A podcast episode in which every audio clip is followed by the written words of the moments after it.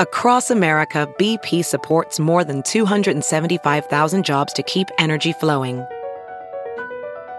Jobs like updating turbines at one of our Indiana wind farms and producing more oil and gas with fewer operational emissions in the Gulf of Mexico. It's and, not or. See what doing both means for energy nationwide at bp.com slash investing in America. It's Kaley Cuoco for Priceline. Ready to go to your happy place for a happy price? Well, why didn't you say so? Just download the Priceline app right now and save up to 60% on hotels. So whether it's Cousin Kevin's Kazoo concert in Kansas City, go Kevin, or Becky's Bachelorette Bash in Bermuda, you never have to miss a trip ever again. So download the Priceline app today. Your savings are waiting. Go to your happy place for a happy price. Go to your happy price, Priceline.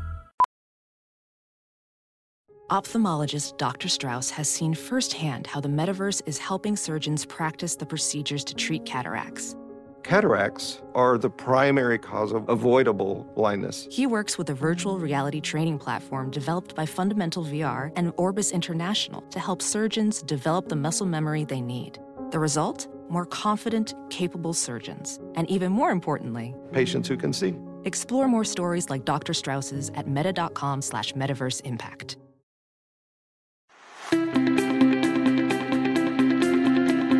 Welcome to the Science of Success. Introducing your host, Matt Bodnar.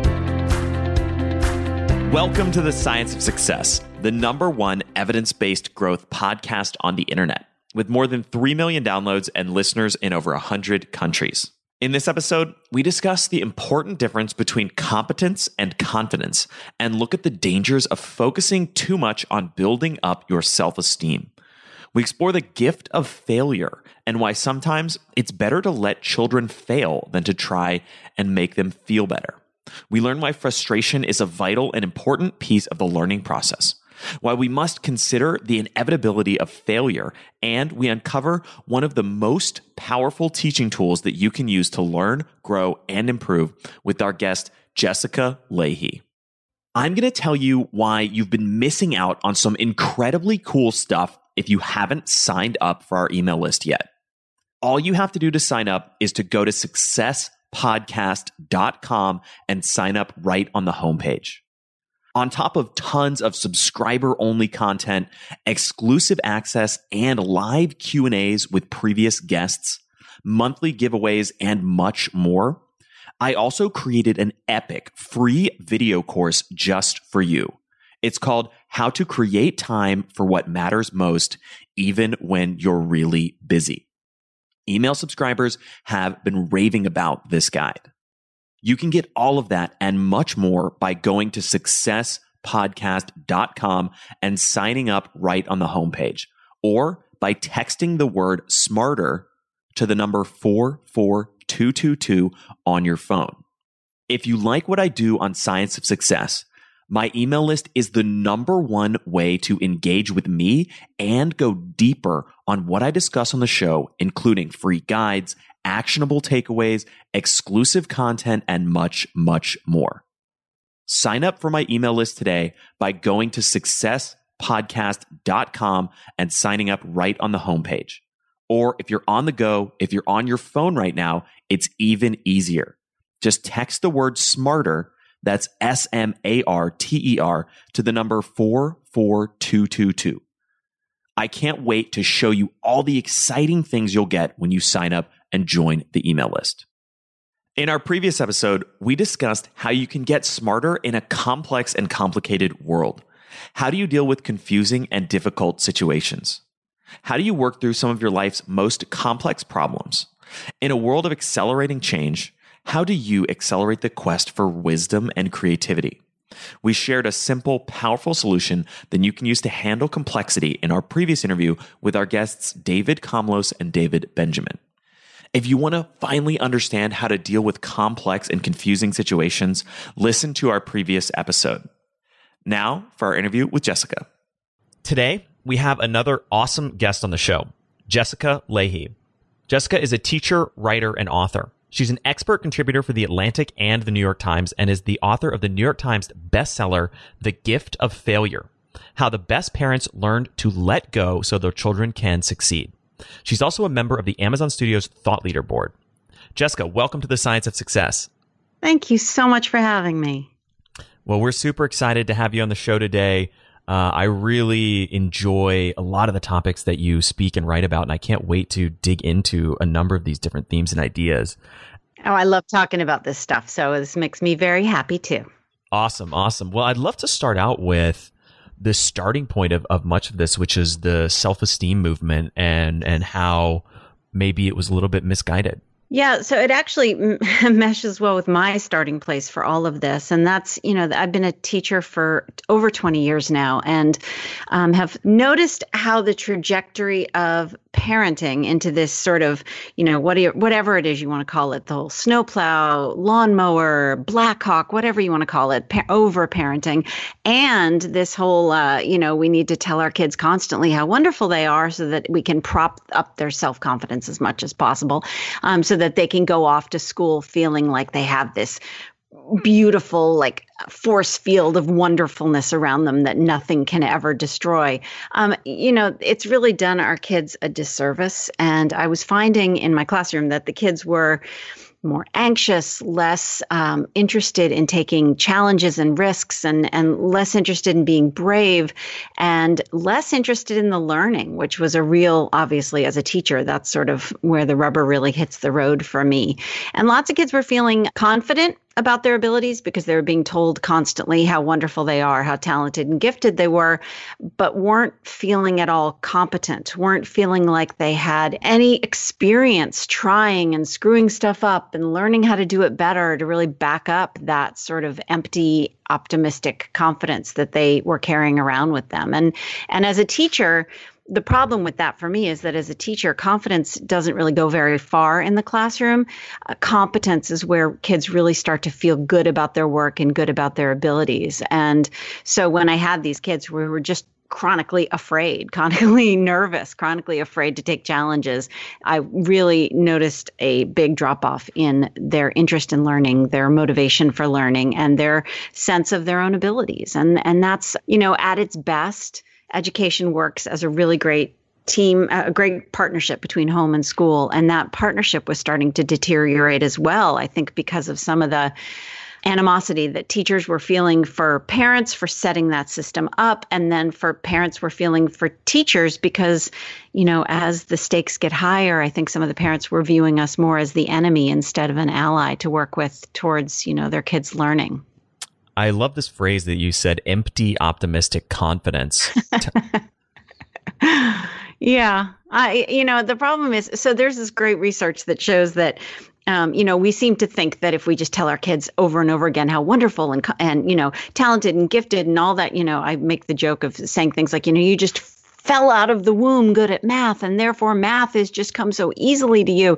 The problem with telling kids things like that, especially kids who are struggling, is that that doesn't make their confidence go up. That doesn't make their self esteem go up. It actually, in, with kids in particular who are feeling, uh, who have really low self esteem, who are struggling in school, it makes their self esteem go down because when our purported image of our kids, you know, of them being so incredibly talented and everything should be easy for them, when that thing we're telling them, that vision of their lives that we're telling them about doesn't match what they're actually experiencing at school, which is naturally having problems, understanding things, um, running into obstacles, finding new concepts difficult, which is how it's kind of supposed to work. They're um, they start to not really trust our judgment number one and number two they start to feel really bad about themselves and they start to be confused about which reality is they're supposed to trust the one in which they're good at everything right away or the one in that they're actually experiencing in which some things are difficult for them um, and that that's a difficult place for a kid to be on an emotional level i didn't even think about the the angle of eroding your own trust and credibility when the perspective of the world that you've shared that they're this gifted, talented, amazing individual doesn't match up. Well, it's not even when we do that. I mean, I think from, you know, how when you have really little kids and they're constantly showing you the pictures they drew or the things they're working on, the things they're making, and they're like, Mommy, Daddy, look at this. What do you think? What do you think? One of the best things we can do is turn it around and say, Well, what do you think? Because that constant sort of you know, I do this all the time. I, I think what my kids do is just brilliant, especially as they get older and they're starting to be able to do things that I can't do. I just am in awe of their abilities. And I want to say constantly how talented and brilliant and amazing they are. But the problem with doing that too much is that they start to not believe us because you know they know we're their parents we're supposed to think everything that they do is wonderful and so if we were to turn it around and say, well, what do you think from a very early age, then we can help our kids come up with some sort of internal compass for good quality work as opposed to you know just sort of assuming that everything we're going to say is that they're that they're great. And and you can see there's this moment it happens often in kindergarten actually when kids will start showing us crap just to sort of test their theory, their theory of how we're going to respond to it. And if they start showing us stuff that isn't their best work and we rave about it when they show us some, you know, here's a scribble on a paper and we rave over it and put it up on the refrigerator, that's not doing them any favors because now you know there's that distrust that can happen but also they're they're not really developing their own their own compass of quality their own huh this is my best work or oh no that's not my best work. This was a scribble i made. And it happens even in high school. I have kids do it with uh, poetry all the time. They sort of think poetry they I, i've had students pull practical jokes on me where they'll write down you know something they dashed off right before class and they expect me to ooh and ah over it because it's incomprehensible and therefore wonderful. And you know sometimes the joke works and sometimes it doesn't and and i think that kids who have that sort of true north about their own abilities are going to be a lot more resilient, are going to have a lot more sense of actual real competence as opposed to this empty sort of optimism that the people around them will love every little mark they put on a piece of paper. And you know, we have to help them with that because in order to become better writers, they have to be able to hear edits. And in order to become better artists, they have to be able to hear feedback about their work. And uh, again, we're not doing them any favors when we don't give them any of that constructive feedback and just continue to tell them that they're the most talented creature that's ever come down the pipeline. How do you deal with the difficulty of wanting to shower praise on them and, and tell them how amazing they are, but holding that back or channeling that into something else? You know, again, as I said over and over again, I do this all the time. This is a challenge for me all the time. Um, my son, right now, who's 15, is in the process of learning how to produce and create digital music. And this is, um, and he's using these software programs that I don't even understand how they work. So, of course, I'm in awe of the situation. And as he gets better and better at it, I'm not that great of a barometer for him. I don't know. I can't really tell when one thing is better than another. So I ask him, he created something last night that I, of course, listened to and thought was brilliant and thought my kid was, you know, like the most amazing thing that had ever dropped from the heavens. But I asked him to tell me why this marked progress for him. Uh, because he was explaining it to me as a sort of a, a breakthrough for him. And in, rather than just listening to it and telling him you know this is great. I asked him to describe to me why this why he felt this was better why he thought this was improved uh, this was an improvement on what he was doing last week that i thought was great too. And you know that emphasis on process over end product is going to it's so powerful in so many ways. I mean this really gets back at this sort of is tied into the work of carol dweck with mindset. This is tied into that idea of if we're constantly talking about the learning, then our kids will actually believe us when we tell them things like, you know what, what I really care about is that you're learning, as opposed to, you know, what most kids tell me is that they know that that's BS, that what their parents really care about is what grade they bring home. So I'd much rather have a really useful discussion where I actually learn something and my kid can actually explain to me what he's doing where I say, "You know what? I this sounds fantastic to me, but explain to me what it is that you think makes this special." And in doing that, he has to come to terms with, "Well, is this actually something new and special or is this something here's what I'm proud of?" Um, and that focus on process over product is great. The other nice thing is I get a lot of questions about when I'm out on the road about, you know, kids that are highly anxious, kids that are highly perfectionist and therefore can get like paralyzed in their own fear of looking foolish or looking stupid. Focus on process over product is an amazing way to diffuse really anxious kids, really perfection oriented kids, because they're naturally focusing on the difference between that 98 and that 96. They want to freak out over those points. But if we're constantly pulling it back to process over product, we can help diffuse that. The other thing we can do that it, it's great for is one of the big things kids tell me, and I got to write about this recently for the Washington Post, is that they feel like we love them more when they bring home really high grades and love them less when we bring home when they bring home low grades. In fact, I ask this question all the time of kids when I'm out speaking at schools and around 80% of the middle school students tell me that they really believe that their parents love them more when they bring home high grades and less when they bring home low grades and in high school it's about 90%. So the messages we're sending to kids are what I care about is the end result, not necessarily how you got there, because that grade is all important to me. So when we praise them or love them just based on their performance, you know, that's called outcome love. It's called withdrawal of love based on performance. And that's a highly destructive thing to do to kids on an emotional level. So whenever we have the ability to focus on process, even if it's a low grade, even if we're, you know, the difference between a, a, test that's an A and a test that's an F, you know, on an emotional level for me, well, the F stinks and the A is fantastic. But what I can do is say to my kid, well, what did you do to get that grade? Or what went wrong that you're going to leave behind? And what are you going to do next time to improve? Have you talked to the teacher? Did you get any feedback? You know, you say your friend got an A on this and you got an F. Well, what did your friend do that you didn't do? And what did you do that your friend didn't do?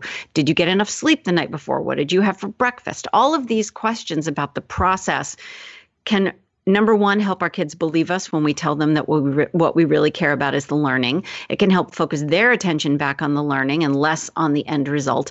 And it can bring everyone's focus back to what's really important which is when you screw up when you fail at something that's not the end point. That is the beginning point for your journey towards what we're going to do next time to do better. And um, you know when we just pay lip service to that, kids get it. They know that we're full of crap. So if we can just focus all of our language around what are you learning here? How are you going to do better next time? What did you do here? What are you not going to do? What are you taking forward with you? How are you going to be better next time around? That that process oriented language um, is sort of a it's a it's a real it's a way to solve a whole lot of problems at once. Sorry for the big, long, rambling answer, but that whole focus on process over product is such an important element of helping kids stay immersed in the learning as opposed to getting so focused on the end result. And and you know, if anyone who's ever watched Dan Pink's TED Talk or read Dan Pink's Drive or read Edward Deci's Why We Do What We Do: The Science of Self-Motivation, anyone who's read any of that stuff knows that extrinsic motivators, motivators that come from outside of us like grades, points, scores, threats of punishment, uh, promises of rewards for good performance at school, all of those things are really terrible for human motivation. And what actually works for human motivation is being immersed in the learning for the sake of the thing itself. So anytime we can take that focus off of the grades, we're doing our kids a huge favor. I want to dig into the difference and deeper into this idea of extrinsic versus intrinsic motivation. Mm-hmm. But before we do, for somebody who's listening to this, who's a parent, who's thinking or saying to themselves, but I really do care about the results. I care about the of grades, course. not this other stuff.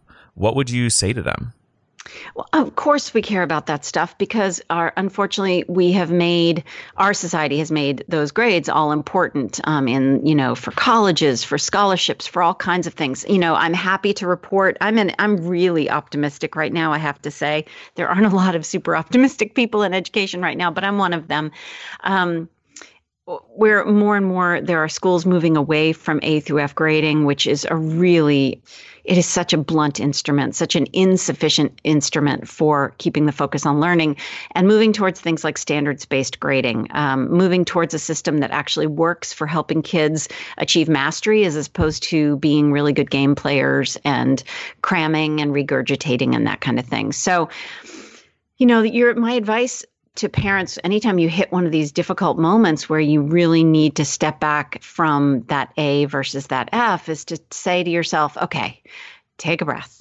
This parenting thing is a long term process. It is not you know our success or failure our kids success or failure is not built in these out of these small moments it's and these emergencies it's built in the moments when we can step back and say okay what do I want my kid to be able to do six months from now? Do I want to my kid to be able to go talk to the teacher, to think about the fact that maybe pulling an all-nighter wasn't the best approach, maybe that getting some more sleep was the best approach. Maybe I want my kid to be able to just develop better study habits. Um, and we're, I think, you know, I hear that all the time from parents too. And the best way to do that is to constantly talk about what went wrong here how to do it next time. And we have to keep that long-term focus on parenting you know our uh, long-term focus on where we want our kids to be a month down the road 6 months down the road a year down the road as opposed to you know allowing our freak out over this emergency in front of us to really dictate the communication with our kid. Because unfortunately what ends up happening with kids and they they talk to me about this all the time that they feel like they can't talk to their parents anymore because the parents are so fixated on the grades that they know they say I can't talk about this stuff with my parents because I know it's going to deteriorate into a but I know you can do better kind of conversation. And they just don't hear me when I tell them that I need support or I'm doing my best and I and I need to, you know, seek extra help from the teacher or I need your support in order to help me get over this fear I have of um, of screwing up. That a fear that's you know incapacitating kids uh, because they're so freaked out about looking smart, externally looking smart, and making it look effortless. Not just that they're smart, but that it's easy. Like you can't break a sweat. That is the stress that's really paralyzing kids, making kids unlikely to take the challenge problems or raise their hand in class or ask me for extra help or ask their friends for extra help or ask their parents for extra help because they don't want to be perceived as anything other than perfect. Um, and that's just handicapping kids all over the place. So focus on the long term over the short term take a breath think about you know not today but where you want your kid to be um, next time i think that's for me anyway, one of the best things I do because it, it just sort of diffuses that feeling of urgency and that feeling of, but I have to fix everything right this very second. It also diffuses for me those moments when I want to do too much for my kid, when I want to deliver the forgotten homework to school or take the cleats to school because my kid forgot them at home. And, you know, instead of Uh, when I take that breath and I think about, you know, okay, well, yeah, he's 15 and he forgot his cleats today. But what I really would like is when he's, you know, 15 and a half, I don't have to think about his cleats anymore. It's not my responsibility anymore because in a few short years, I don't get to be there to clean up for him. So I have to think more long term and I have to resist that temptation to step in and do for him to be what's called a directive parent and instead to be what's called an autonomy supportive parent where I help my kid come up with solutions for next time. So that focus on next time, that focus on long term, um, that gets me out of a lot of uh, a lot of problematic moments. So many different things I want to unpack from that. to to start without without going super deep down this rabbit hole, I'm really curious. You you touched on this idea that the school system is starting to redesign some of the learning systems to focus around mm-hmm. mastery instead of focusing on, as you called it, game playing and cramming, mm-hmm. which I think is really interesting. Could you give me just a, a hint of an insight into what sure. some of those solutions are? Well, there's actually even more than that. I mean, I think um, there's schools are really starting back with the idea of professional development. For for so long professional development the, the training that teachers do just to keep up to speed on what works and what doesn't work in education um, for a long time professional development just it just stank. There was there's no there really wasn't a lot of evidence happening. Um, there was a lot of we've always done it this way, and so we'll just continue to do it this way kind of thinking. Um, as we begin to learn more and more about what really works for learning with the advent of you know functional MRIs, where we can look inside brains as they're learning and actually see what works and what doesn't. We're learning so much about what works in learning and and that's my favorite thing is to talk to the researchers who are, you know, really doing this frontline research looking at people's brains and figuring out what works and what doesn't. So there's more of this sort of learning in the brain information leaking into professional development. Thank goodness. So, some of the things that are starting to happen are, um, for example, this focus not on grades. And, you know, A through F grading was never intended to be a measure of learning. It actually, the origin of grades themselves was as a socioeconomic sorter. It was the way you you would line kid, you would seat kids in your class according to their socioeconomic status and how much you needed to pay attention to each kid. So the A's were in front and the F's were in back so that A through F grades. And if you think about it as a parent, I have two boys myself. As a parent, I would much rather if let's say my kid gets a B on a report card. I don't know what that means. I don't know what he's learned. I don't know what he hasn't learned. I don't know what he can and can't do. But if I get what's called a standards based report card, which is a listing of all the skills, for example, that a kid needs to know in a given year, and that can be based on the Common Core standards, that could be based on some edited version of the Common Core standards that a school chooses to come up with on their own it's just a list of skills that a kid should be able to master by a given year. So if I know, for example, that my kid can add two fractions with a with the same denominator, but can't add two fractions with a different denominator, then I know that's a skill he needs. And I can look at this list of skills and say, okay, he can identify a noun but doesn't know what a verb is. And he has no idea what an adverb is but he can tell me what a you know a pronoun is that kind of thing. That's information. And as a parent i want information. I don't necessarily want this be this representation of whatever it is based on the teacher, based on the material, based on the grading system, and all these other things I can't know. So that's system standards based grading. There are a lot of schools that are trying to move in a direction of measuring mastery. Um, some of them I'm more excited about than others, and I, you know, I won't go into all of that, but on the other hand, we're also doing these things. Um, teachers are beginning to understand the difference between what's called a formative assessment and a summative or cumulative assessment. And formative assessments are incredibly powerful because they allow me on a daily basis to check in with my students and know where they all are in relation to the material that I've been teaching. So if I go into my classroom, and yesterday I taught about in Latin class, I taught, taught about the difference between the nominative case and the accusative case. And I do a little check in, a little low low anxiety kind of quiz check in that doesn't count for anything. It's formative. It's formative for my students because they can find out what they do and don't know. And it's formative for me as a teacher because I can find out what I did well yesterday and what I didn't do well yesterday and what people heard and what they didn't hear and what they learned and didn't learn so that when I get to like a big test, which is generally more of like a, a summative or, or um, cumulative assessment, which is like teach, teach, teach, teach. And then we have this one big test that's worth a ton of points, and you better get nervous about it and you better take it seriously. It measures what kids know, like at the end of a unit summative. Those summative assessments can be really valuable, but only when they're prefaced by a whole bunch of formative assessment. And any teacher that's using formative assessment well should be able to predict exactly how every single kid is going to do on some big test because they know exactly where every kid is. And formative assessment, like I said, is valuable for both of us. One of the big things, uh, when I, both of us meaning students and teachers, because one of the things that we as humans are really bad at is this thing called metacognition, which is knowing what you do and don't know. We tend to overestimate what we know. And for kids, any opportunity they get to take a little summative, low stake formative quiz and find out what they do and don't know, they can say, oh, shoot, I thought I understood that. I guess I don't. That's really exercising their skills of metacognition, and that's incredibly valuable to them. So, for example, we I just moved and we were lucky. We had our sort of choice of a bunch of different towns within a 40 minute radius of where my husband um, was taking a new job and we looked at the school systems and we looked at who was using letter grades and summative and cumulative assessments and who was using uh, standards based grading and at least understood the benefits of formative assessment. And that's how we chose where we live.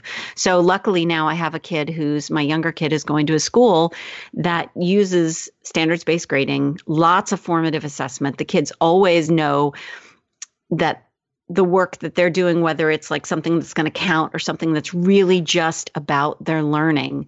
And the pressure in the school is so much lower. And yet the quality of the learning is really high because the stress is on the learning, the focus is on the learning as opposed to, you know, these high stakes test grades.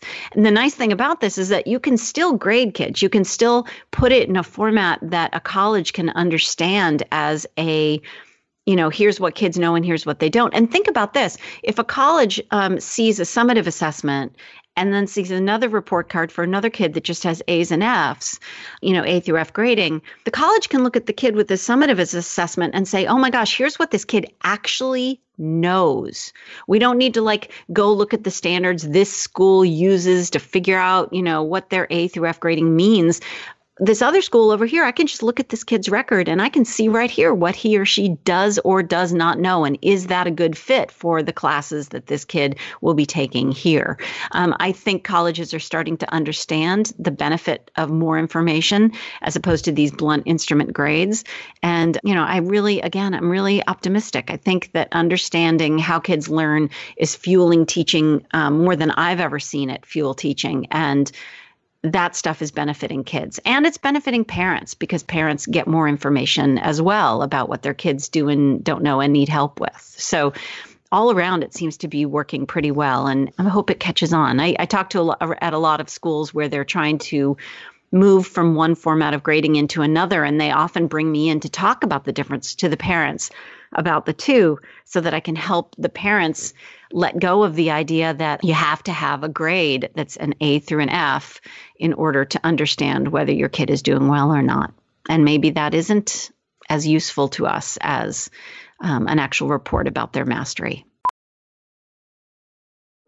Welding instructor Alex DeClaire knows firsthand how VR training platforms like ForgeFX can help meet the demand for skilled workers. Anywhere you go look, there's going to be a shortage of welders. VR training can help welding students learn the skills they need to begin and advance in their career. The beauty of virtual reality is it simulates that exact muscle memory that they need. Explore more stories like Alex's at meta.com slash metaverse impact. As you write your life story, you're far from finished. Are you looking to close the book on your job? Maybe turn a page in your career? Be continued at the Georgetown University School of Continuing Studies. Our professional master's degrees and certificates are designed to meet you where you are and take you where you want to go. At Georgetown SCS, the learning never stops, and neither do you. Write your next chapter be continued at scs.georgetown.edu slash podcast. I normally find bras to be so uncomfortable and constricting, but Skims has changed that. You know I love Skims underwear, so I finally tried their bras, and Skims has delivered again. Skims bras are worth the hype for the amazing shape and support they give, but what I wasn't expecting was how comfortable they are too. I've tried so many bras in the past, and the main issue that I have is that they weren't supportive enough to the point where they felt slouchy. I love my Skims wireless form bra because it's so comfortable and supportive. The older I get, the more I care about actually being comfortable in what I wear every day. And with my wireless form bra, I no longer have to sacrifice my comfort for the support I need. Shop Skims bras at skims.com, now available in 62 sizes, 30A to 46H. Plus, get free shipping on all orders over $75. If you haven't yet, be sure to let them know we sent you. After you place your order, select podcast in the survey and select our show in the drop down menu that follows. Hiring the right person takes time, time that you often don't have. But you shouldn't let a time crunch get in the way of finding the right candidates for your business. That's why LinkedIn is the best place to post your job. In fact, I was on LinkedIn jobs this morning looking for candidates to fill a key role in one of my businesses. LinkedIn Jobs screens candidates with hard and soft skills you're looking for so that you can hire the right person quickly. You can look for things like collaboration, creativity, and adaptability, looking beyond just work skills and resumes to connect you with the candidates who are a perfect match for your business. That's how LinkedIn makes sure that your job post gets in front of the people you actually want to hire because they have a much better ability to get a deep insight into exactly who is the right candidate for you and your business. Find the right person meant for your business today with LinkedIn Jobs. You can pay what you want, and the first $50 is on them. Just visit linkedin.com slash success. Again, that's linkedin.com slash success to get $50 off your first job post. Terms and conditions apply.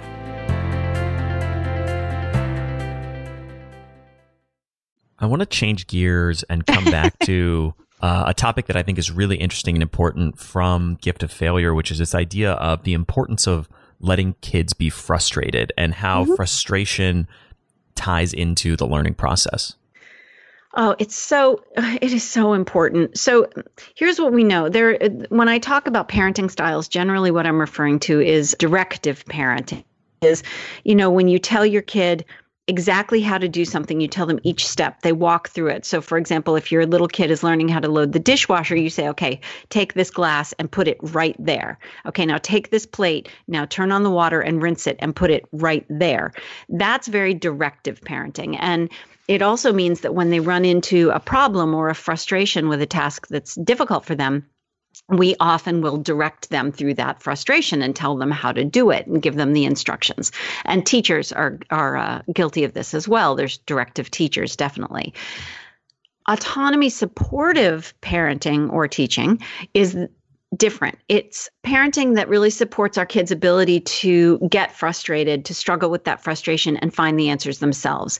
It's directing kids in a way that directs them towards their own figuring out the answer to a problem as opposed to just handing over the answer. Because, and believe me, it would be so much easier to be directive all the time. I could save myself a ton of time. I could save my kids a ton of time, or at least push off a lot of problems till later. I hate seeing my kids frustrated. I hate seeing my students frustrated.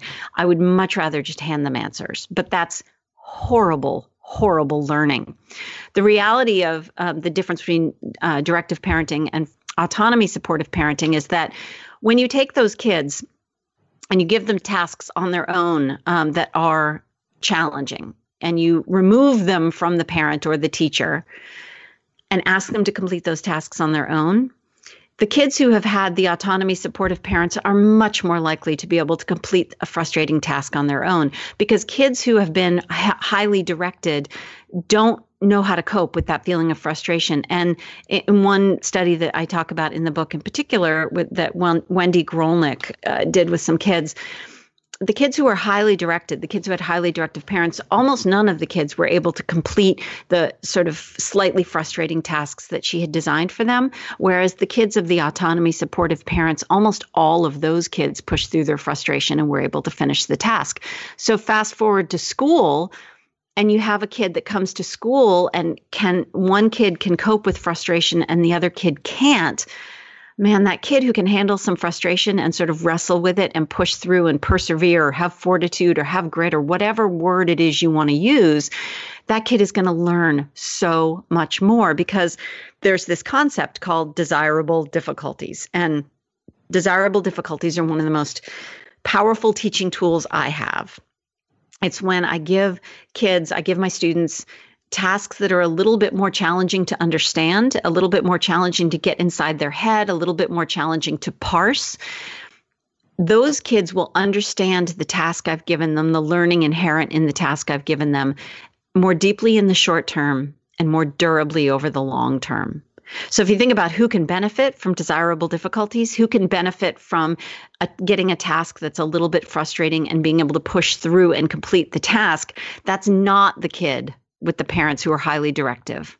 It is the kid with the parents who have given them the room, the autonomy supportive parents who have given their kid the room to screw up and figure it out for themselves.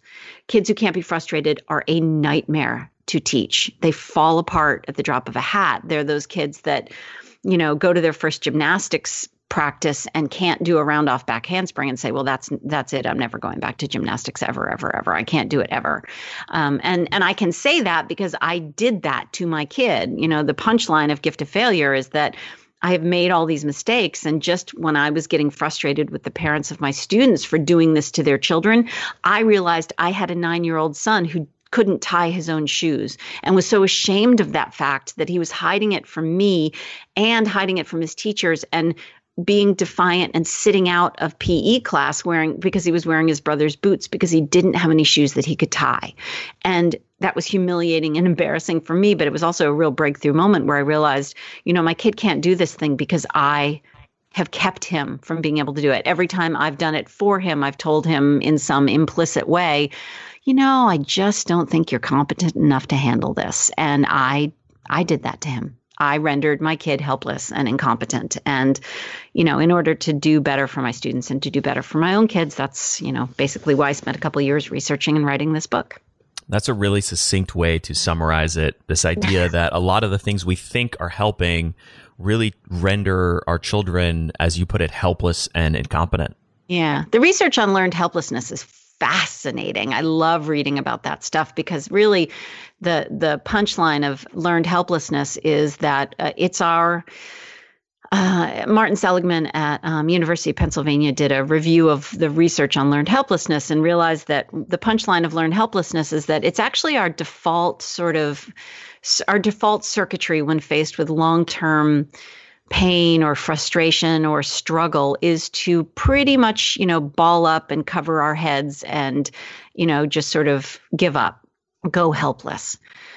And the way we can get around that, the way we can stop that from happening and sort of stop that circuit is to uh, give more control back to the subject, back to the kid, back to whomever it is that is feeling helpless. And, you know, over and over again, I find in my classroom that the more control I give my kids, my students, sorry, teachers often do that. We often call them our kids. We mean our students, although they're really kind of our kids too.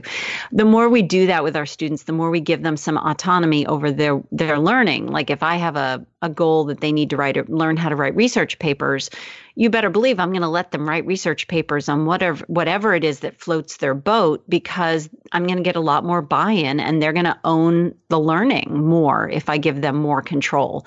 So for the students I teach these days who are students who have been given very little control over their lives, I teach um I happen to teach right now in an inpatient drug and alcohol rehab for kids. So, kids who have grown up with very little control over anything and who feel very helpless, whether that's because they're you know, in state care, in foster homes, in group homes, their parents are addicted themselves. They have they live in a lot of situations where they don't have the power to change much of anything. And they've come to believe that they are completely helpless and completely powerless.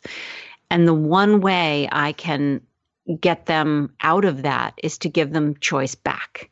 So I've had to learn how to be an incredibly flexible teacher and an incredibly, I've had to let go of the control that I used to hold on to with the tightest grip possible because I thought my job was to stand at the front of the room and be the expert on everything. And that's not true. My job is to be in the classroom and support them while they become experts in things um, with my help and to give them you know the room to do that uh, in a way that will keep them interested. And uh, you know as a parent that's really changed the way i parent and the way i teach um, understanding that that the way we get kids what's called intrinsically motivated motivated to do stuff for the sake of the learning itself is to give them more autonomy to give them a feeling of competence and not just that empty confidence that I talked about before, and to let them know that we really truly are connected to them, that we're there to support them no matter what, that we don't just love them based on their performance. I tell parents when I'm out speaking, it's really quite simple for parents. We have to love the kid that we have and not the kid that we wish we had. And we can't just love them based on their performance because they know when we're doing that. And that breaks our connection with the kids. It, it makes them distrust us. So, autonomy, competence, and connection. And that's how we really boost intrinsic motivation. Tell me a little bit more about how we foster competence. Competence is all about, as opposed to confidence, competence is about uh, confidence based on actual experience. Competence is, you know, I make the analogy when I'm talking to kids, especially in places I've never been before. I'll say, look, I know how to drive a car. I learned how to drive just outside of Boston. So I'm a I was a grew up a Boston driver. So I can drive a car fairly defensively. and I also know how to use navigation software. So if I go to a new town, I have to pretty I can pretty much assume that I'll be able to figure it out. I should be able to get in a rental car from the airport to the school or the hotel where I'm staying and yeah, I, I feel good about that. I feel good about my abilities because I've done it. I've made mistakes. I've gotten lost. I've had to figure it out for myself. I've had to ask directions. I've had to make phone calls to, to ask people to tell me how to find them. So I've coped with doing that well and doing it poorly. And I've learned how to problem solve. So I feel competent that I'm going to be able to get from the airport to this school and give a talk for kids, it means that I they have been able to do really simple tasks, and then maybe their teacher gives them a slightly more difficult task, and they don't fall apart, and they know that the teacher's there to support them, but that they can give it a shot. They might get it wrong, but they'll be able to figure out a way to get to the end result they want. And that as those iterations, as those challenges that I give my students get harder and harder, that they maintain this sense of competence. They maintain this sense of, yeah, you know, I did that easier one and I got through that. And then I did that harder one. And yeah, that was hard and I screwed it up a couple times, but I finally figured it out. So yeah, I think I can do this much more difficult version here, which by the way, often is the same thing as a desirable difficulty. They can, you know, that's one way we sort of move kids towards acceptance of trying things that are that are difficult that's how we create kids who don't just feel that empty sense of confidence like eh it'll probably be fine i don't know never done this before but whatever to a kid that really has a sense of, yeah, I've, I've managed some of the problems leading up to this, and I think I can handle it given the skill set that I have. Uh, you know, I make a, a joke in the in the book in Gift of Failure that this boy from down the street really wanted me to show how this big log splitter worked. That was really a dangerous piece of machinery. Um, but this is a kid who had been um, told by his parents, you know, he's fantastic parents. No, you know, no, I don't mean to disrespect his parents, but his parents had pretty much told him he was brilliant at everything and that and he could just do anything all the time whenever with no experience. And so he wanted me to turn on that log splitter and let him have a go at it. And you know this was a little kid. He didn't have any experience. He he didn't know what to do if it jammed or if you know where to put his hands and what happened if something went wrong. He had no he wasn't competent in log splitting but he was definitely confident in log splitting. And competence is just competence last confidence is easily shattered but competence is this thing that really once kids get a taste of it they want more. Um, it feels good. It makes us feel like we can it makes us feel powerful and it, it really diffuses that learned helplessness um, the more competent we feel the more competent we want to become kind of thing. And it's it's really magic when you see that positive feedback loop really start to happen in the classroom. A kid sort of gets that first taste of oh wow i can do this and then they are like okay let's see what else i can do. It's really amazing to watch. So how do we give the gift of failure to our children definitely i mean those three things i was talking about before the ingredients for intrinsic motivation are a really good place to start. Um, actually the very first place that i would start is by really starting to convince myself that this parenting thing really is a long haul job. It's really not something I'm going to, you know, be able to check off every single day this box, this check box of was I a good parent today? Cuz it's it's a little different every day and we're going to have bad days and we're going to have great days and our kids are going to have bad days and they're going to have great days. And what really matters is that final tally like when they're out there in the world and they're either able to problem solve and do things for themselves or they're not. They either feel good about their competence or they go out into the world can't do something right the first time around and fall apart and need to take a mental health you know year from college. So for myself the very first place i start is i, I really try to think long term. I try to stop thinking so much about the end product and focus more on the process. So that's sort of my mental starting place. And then from there, I really try to focus on giving my kids more choice, more autonomy, more control over the details. Little stupid things like, you know, I I don't make my kids clean their rooms because for kids that's the their room is the one place where they have some autonomy, the one place where they get to make their environment their own. And so you know, letting go of little things like that, letting go of when I'm teaching them how to do laundry, for example, I have to let go of the fact that they all look rumpled and gross because they haven't been doing their laundry. And so therefore they have no clean clothes. Letting go of what other people think about me. Uh, a bunch of parents come up to parents come up to me all the time and they say, "Look, I'm on board. My kid is, I don't let my kid do anything, and that has to change because I don't know how my kid's going to make it the minute he leaves my house. But I can't be the first parent to do it because everyone's going to think I'm totally falling down on the job. The teachers will think I'm incompetent. The other parents will think of me as a bad parent. So I can't be the first one to do it. But at a certain point, we need to find allies and stop worrying so much about what other people think about us and our children. Um, for example, when my son was choosing a college, I told him from the get go, I said, look, the one thing we will not do is put a sticker for a college on the back of our car because that's not about your that uh, we can't co-opt your accomplishment your choice um, your decisions about what's a good fit for you and what's not a good fit for you. It's not my boast to make on the back of my car. A choice of college is so much more important than that um, so i won't make that about my report card as a parent.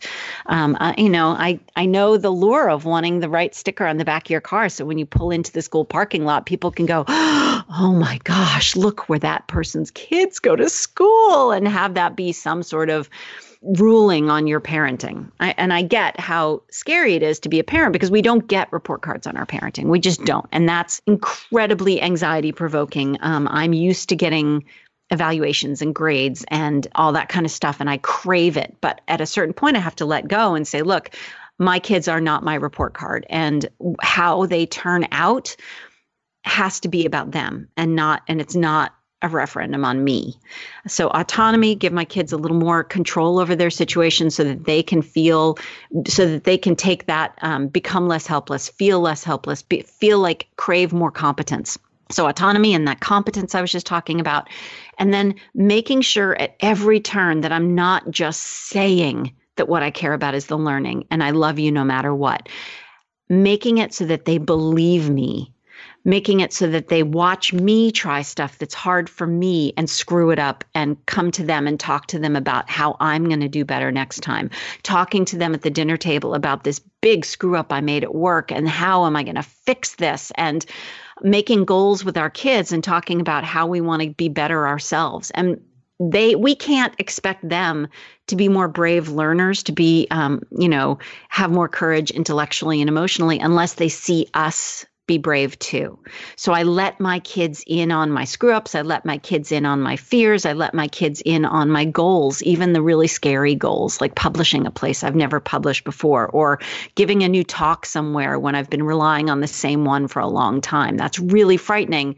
And as much as I want my kids to respect me and admire me and think I'm perfect, I have to let them in on those struggles or they're never going to believe me when I tell them that their struggles are part of why I love them and their response to those struggles are part of why I love them and why I say things like, you know what?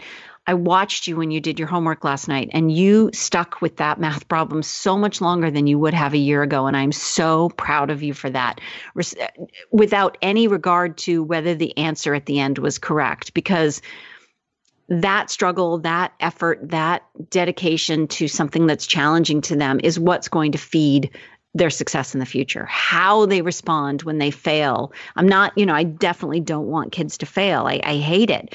But I do want them to feel that when they do fail, that they can have a what's called a positive adaptive response to that failure instead of falling apart, giving up, dropping out, quitting. I don't want them to be me who you know a, a, kid who went to law school assuming it was going to be easy for her because things had always been easy for her. And when i got my first grade in law school and it was um, a very low d on my first exam my first instinct was to quit law school. I don't want them to feel that way about themselves. I want them to think okay how can i do better next time? And you know luckily i had someone who talked me through that and i stayed. Um, but I don't want them to feel like it's either perfection or give it up. That's called a fixed mindset. That's thinking that you're either intelligent or you're not. And if you don't do something perfectly the first time, it must mean you're stupid. Um, I just want kids to feel like they can learn. I want them to feel good about themselves. I want them to have competence and not just confidence. So, all of that, that autonomy, the competence, that real connection with kids, making sure they know that they know that we have their backs and we have their backs no matter what that's what feeds this intrinsic motivation and this love of learning, not just now, but hopefully for the rest of their lives. Well, the reality too is that failure is inevitable. It, it's it it's is. so it's so dangerous to yeah. to prepare or to send kids into a place where they're incredibly brittle in the face of such a, a world that's right. filled with difficulties and challenges, etc. And that's why the heart of this book is middle school because it's you know, middle school is this, I say in the book, is this big setup. You know, we thrust kids into a situation in middle school where they do not have the frontal lobe capacity to hand frontal lobe is the last part of our brain to develop it's where we um, do all of our higher order thinking um, you know our time management and, and project planning and all that kind of stuff we put these kids, these, you know, 12 year old kids into middle school and hand them lockers and a schedule and lots of books and a planner and time management stuff that is way beyond their ability. And then really good, this is why middle school is so much fun for me. I love middle school because my job as a middle school teacher is to stand there day after day watch kids just screw up over and over and over again and pick my battles and my moment and my moment of trust with the kid and help them do better next time. And, um, you know, that's middle school is a miraculous place because that's the game. That the game is becoming better. The game is screwing up because that's frankly middle school is a big setup for kids. And if you know parents are telling me now that the stakes are so high that we can't even let them fail in middle school because um, middle school matters. Well, you know, I don't know what to tell you. If if middle if failure is not an option for kids in middle school, then uh, your kid has already lost. You've already you're going to lose the trust of your child. You're going to your child's going to lose faith in you. Your child is not going to believe you when you tell when you tell them that what you care about is the learning because that's frankly BS. You clearly don't. So for listeners who want to start down this path and concretely implement some of the things we've talked about today, Mm-hmm. What would be one action item or piece of homework that you would give them to start this journey? Very first thing is that mental place of process over product, long term over short term. And then if you have been doing too much for your kid, whether that kid is really little, and, you know, frankly, talking to kindergarten teachers about this book when I was researching it, I, I asked them to tell me what I could tell parents that their kids can do that they don't think their kids can do. And kindergarten teachers, most of them anyway, just smiled and laughed and said, Oh my gosh, everything. so whether it's kindergarten or whether you have a kid, a 17 year old who um, has never done a load of laundry or managed their own homework or scheduling or whatever, you know, go to that kid and say, you know what?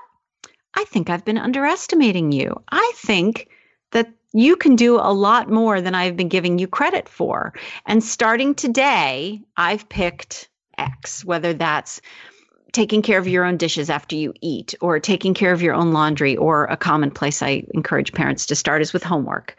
Giving kids a really clear expectation the expectations you have for them in terms of how they're going to do something and you know what that's going to look like. And then really really clear consequences and hopefully consequences that are actually related to not doing the thing itself. So if the kid doesn't take care of their dishes right after dinner well that food is going to be really really hard on that dish and really crusty and it's going to take a long time. So in in response to a kid not putting their dishes in the sink or taking care of them and putting them in the dishwasher after dinner their job is to scrape all that icky food off of there and get that dish finally clean. And if it's the kid who doesn't do their homework because you haven't been checking up on them on their homework because it's now their responsibility to do it when where why and how they want to do their homework then they're going to you're not going to do something that's totally unrelated like take away their electronics or you know do these things that for kids with um, very uh, with still developing frontal lobe function can be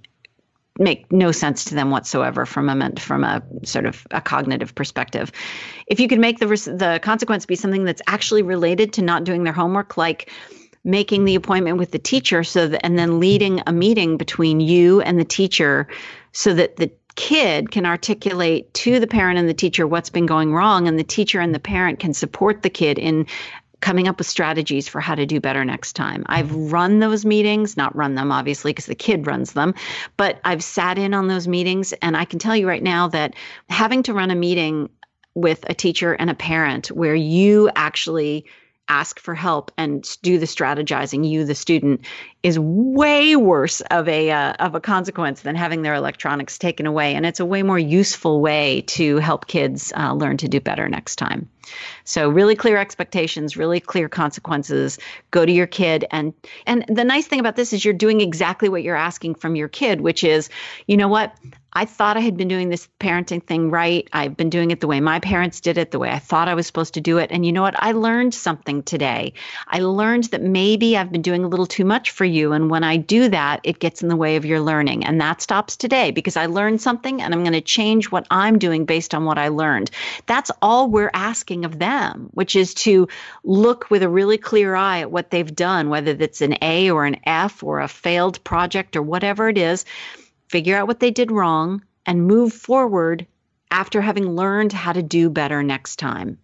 So model that behavior for them, be really clear with them, be honest with them, and then give them more autonomy. And and I, I promise you, you're going to be shocked by some of the things that they figure out how to do on their own. And that competence breeds more competence. It's like this fantastic positive feedback loop there are some bumps along the way. I'm not going to tell you it's super easy.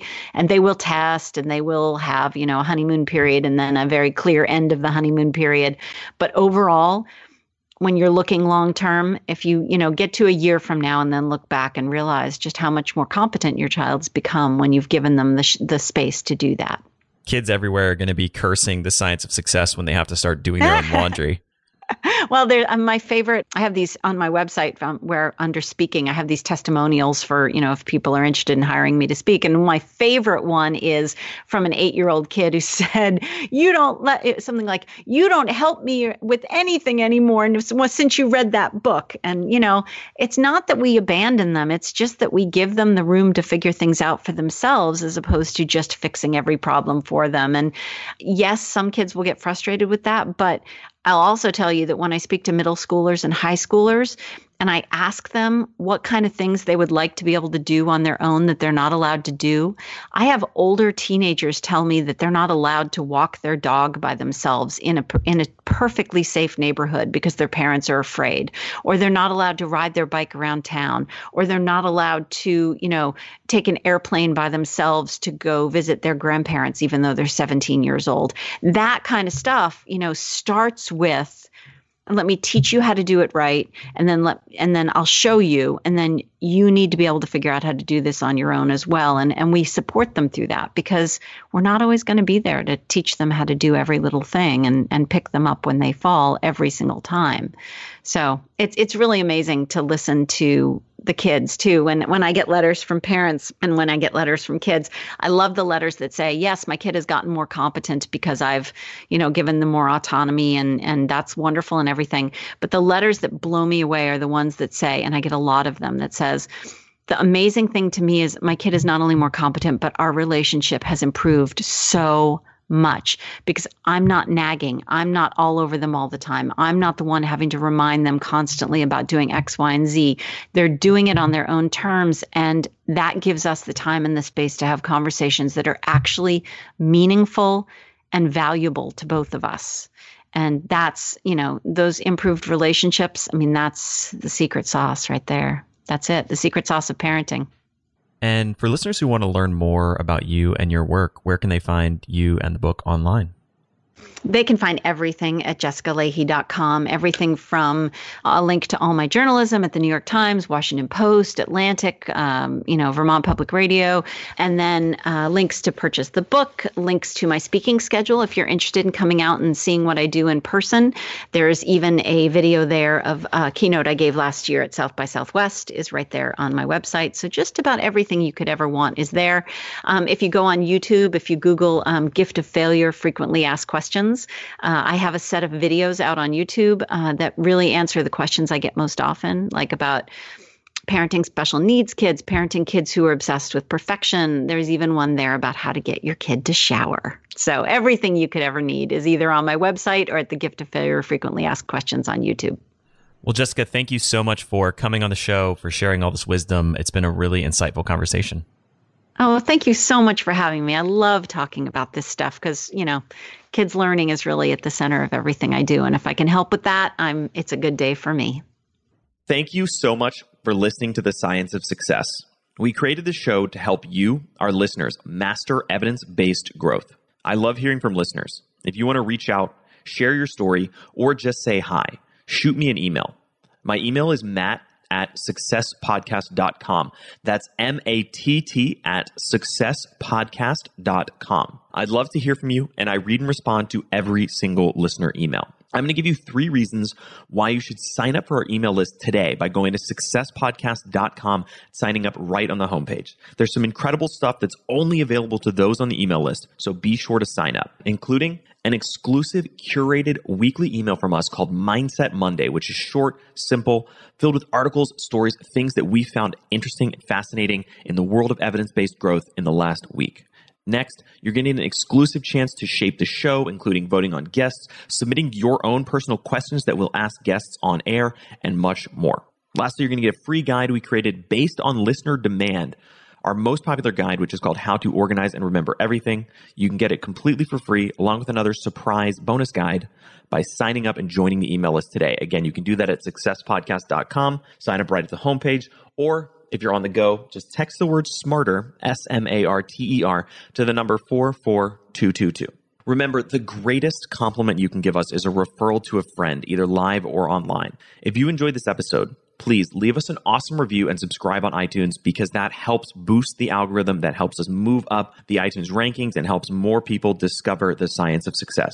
Don't forget, if you want to get all the incredible information we talk about in the show, links, transcripts, everything we discuss, and much more, be sure to check out our show notes. You can get those at successpodcast.com. Just hit the show notes button right at the top. Thanks again, and we'll see you on the next episode of The Science of Success.